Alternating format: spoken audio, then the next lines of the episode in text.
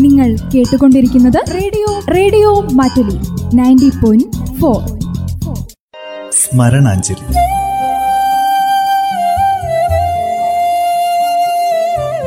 ഓർമ്മകളിൽ മാത്രം ജീവിക്കുന്ന പ്രതിഭാശാലികൾക്കുള്ള പ്രണാമം.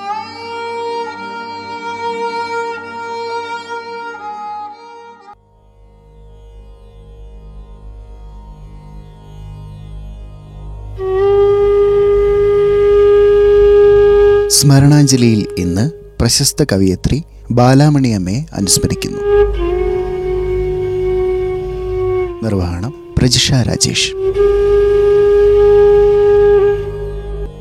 മാതൃത്വത്തിന്റെയും വാത്സല്യത്തിന്റെയും കവയത്രിയായിരുന്നു ബാലാമണിയമ്മ ലളിതവും പ്രസന്നവുമായ ശൈലിയിൽ മനുഷ്യ മനസ്സിന്റെ അഗാധതയെ പ്രതിഫലിപ്പിക്കുന്നതാണ് ബാലാമണിയമ്മയുടെ കവിതകൾ. പുരുഷ കേന്ദ്രീകൃതമായ കാവ്യലോകത്ത് സ്ത്രീയുടെ അനുഭവസമ്പത്തിന്റെ സങ്കീർണതകൾ ആവിഷ്കരിക്കാൻ ശ്രമിച്ച ആദ്യ കവയത്രിയാണ് ബാലാമണിയമ്മ. മാതൃത്വം വാത്സല്യം ഗാർഹികത ഭക്തി ദേശീയത ദാർശനികത തുടങ്ങിയ ഭാവങ്ങളും ആ കവിതകളിൽ നിറഞ്ഞു നിൽക്കുന്നു. അമ്മ തൻ പൂഞ്ചേലത്തുമ്പിനി കൈവിട്ടു നമ്മൾക്കെൻ തോഴരെ പോയി കളിക്കാം.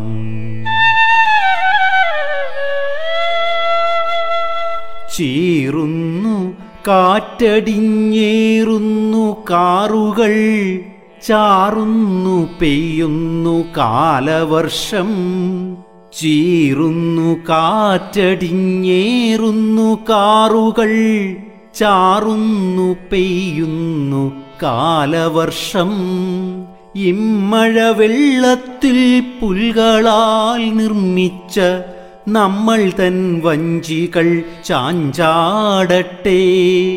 ഇമ്മഴ വെള്ളത്തിൽ പുൽകളാൽ നിർമ്മിച്ച നമ്മൾ തൻ വഞ്ചികൾ ചാഞ്ചാടട്ടെ.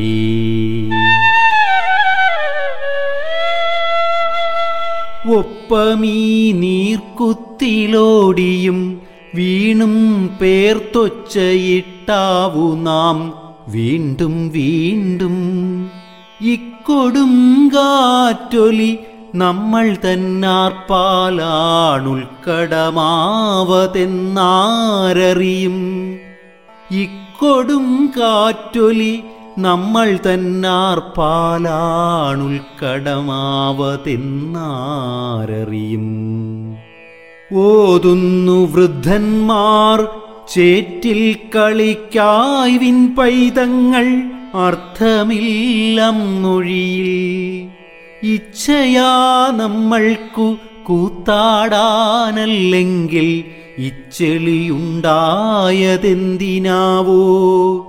ഇച്ഛയാ നമ്മൾക്കു കൂത്താടാനല്ലെങ്കിൽ ഇച്ചെളി ഉണ്ടായതെന്തിനാവോ?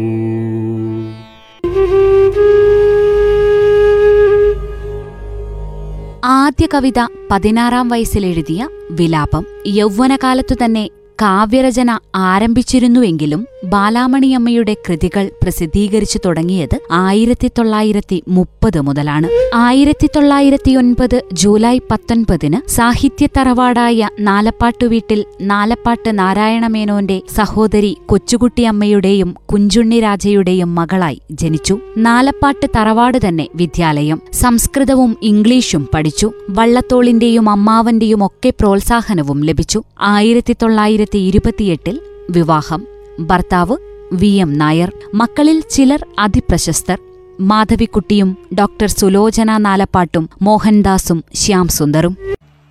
മഞ്ഞലകളിൽ നിലാ ഒഴുകിപ്പറക്കുന്നു പാഞ്ഞുപോ മാറ്റിൻ കാൽവെപ്പകലെ ധ്വനിക്കുന്നു ഇരുൾ കയ്യേറും കൂറ്റൻ കെട്ടിടമൊന്നിനകത്ത് ഇടനാഴികളിൽ ഞാൻ അലഞ്ഞു തിരിയുന്നു. അടഞ്ഞേ കാണായി അറവാതിലൊക്കെയും ചുറ്റും പിണഞ്ഞു. ചുമർക്കണ്ണാടിയിൽ എൻ നിഴൽ മാത്രം. എങ്ങു പോയിണക്കട്ടിൽ ചിരിക്കും വാർമച്ചകം. എങ്ങുപോയി മണിത്തൊട്ടിൽ ചാഞ്ചാടുമകത്തളം. പോയതെങ്ങോട്ടെൻ പ്രിയ തോഴനും ഏറെക്കാലമായി ഞാനുഴറുന്നു കിട്ടിയില്ലെഴുത്തൊന്നും.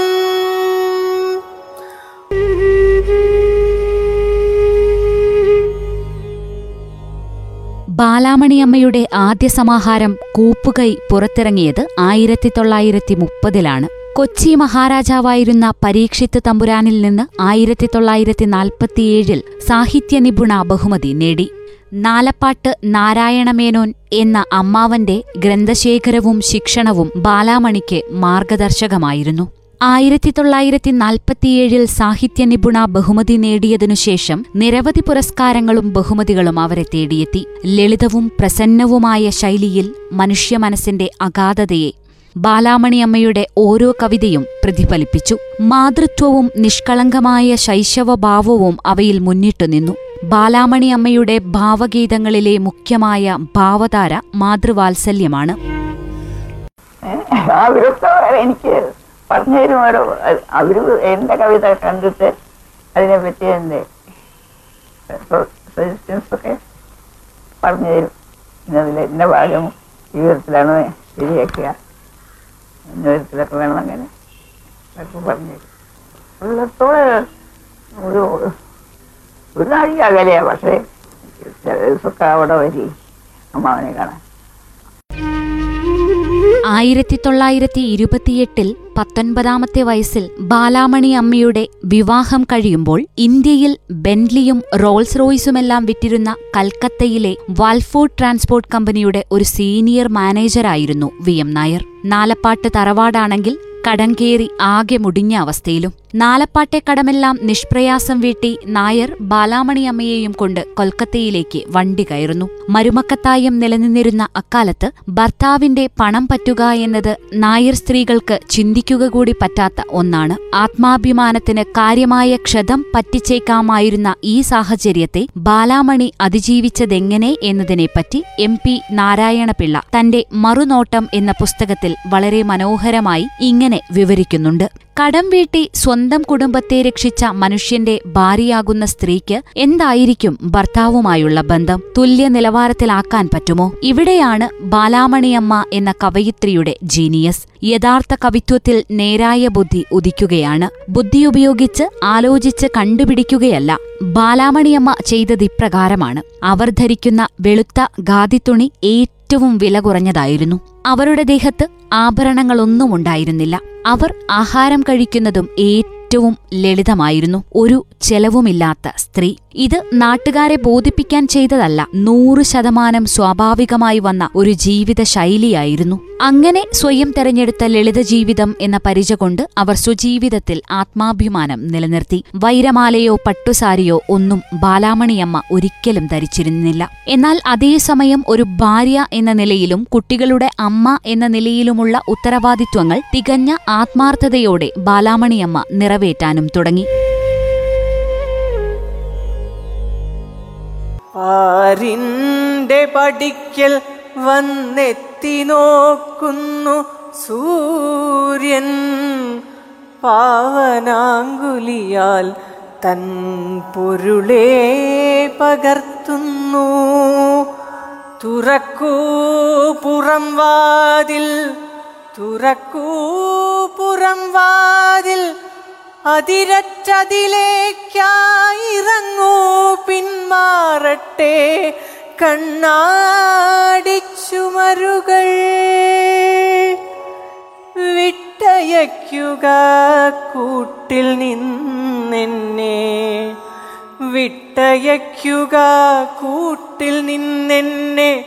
ഞാൻ ഒട്ടുവാനിൽ പറന്നു നടക്കട്ടെ. സുപ്രഭാതമടുത്തു. നഭസ്സിലേക്കുൽപ്പതിക്കുന്നു മാമകവർഗക്കാർ. കൊച്ചു പക്ഷിയാം ഞാനോ തമസിൽ താൻ അച്ഛമാമി പുലർവെളിച്ചത്തിലും. തുടക്കത്തിൽ മാതൃസ്നേഹത്തെപ്പറ്റിയും ശൈശവത്തിന്റെ നിഷ്കളങ്ക സൗന്ദര്യത്തെയും പറ്റി നിരവധി കവിതകൾ എഴുതിയ അവർ ഇടക്കാലത്ത് സ്ത്രീത്വത്തെപ്പറ്റിയും കവിതകൾ എഴുതി. പിൽക്കാലത്ത് യുദ്ധത്തെ വിമർശിച്ചുകൊണ്ടുള്ള മഴുവിന്റെ കഥ പോലുള്ള കവിതകളും ബാലാമണിയമ്മ എഴുതി. സാഹിത്യ അക്കാദമി പുരസ്കാരം എഴുത്തച്ഛൻ പുരസ്കാരം പത്മഭൂഷൺ തുടങ്ങി നിരവധി ബഹുമതികൾ നാലപ്പാട്ടെ ഈ അമ്മയെ തേടിയെത്തിയിട്ടുണ്ട്.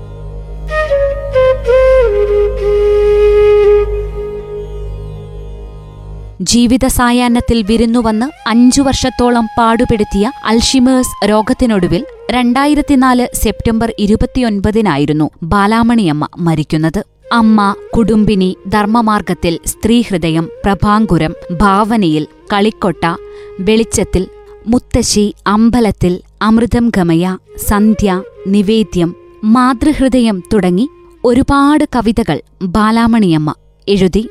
ആയിരത്തി തൊള്ളായിരത്തി അറുപത്തിയൊൻപതിൽ പുറത്തിറങ്ങിയ ജീവിതത്തിലൂടെ ആയിരത്തി തൊള്ളായിരത്തി അൻപത്തിരണ്ടിൽ പുറത്തിറങ്ങിയ അമ്മയുടെ ലോകം എന്നിവ ഗദ്യകൃതികളാണ്.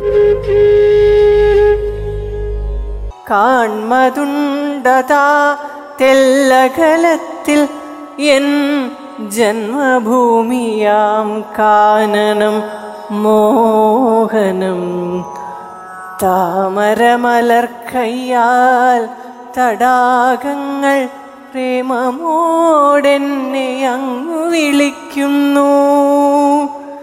ആലസധ്വനത്തിനുമീതെ ഒരു നീലമേലാപ്പു കെട്ടിയ വാനിടം കാത്തു നിൽക്കുന്നു. സസ്നേഹമായി എന്നെ മൂർധനി മുകർന്നോ മനിച്ചിടുവാൻ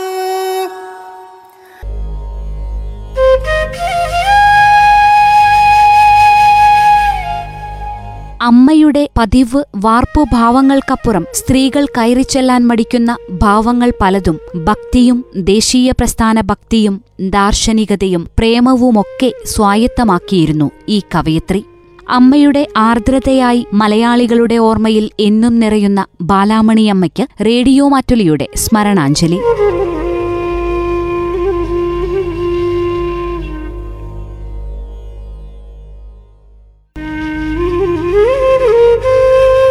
സ്മരണാഞ്ജലിയിൽ ശ്രോതാക്കൾ കേട്ടത് പ്രശസ്ത കവിയത്രി ബാലാമണിയമ്മയെ അനുസ്മരിച്ചതാണ്. നിർവഹണം പ്രജിഷ രാജേഷ്. സ്മരണാഞ്ജലി.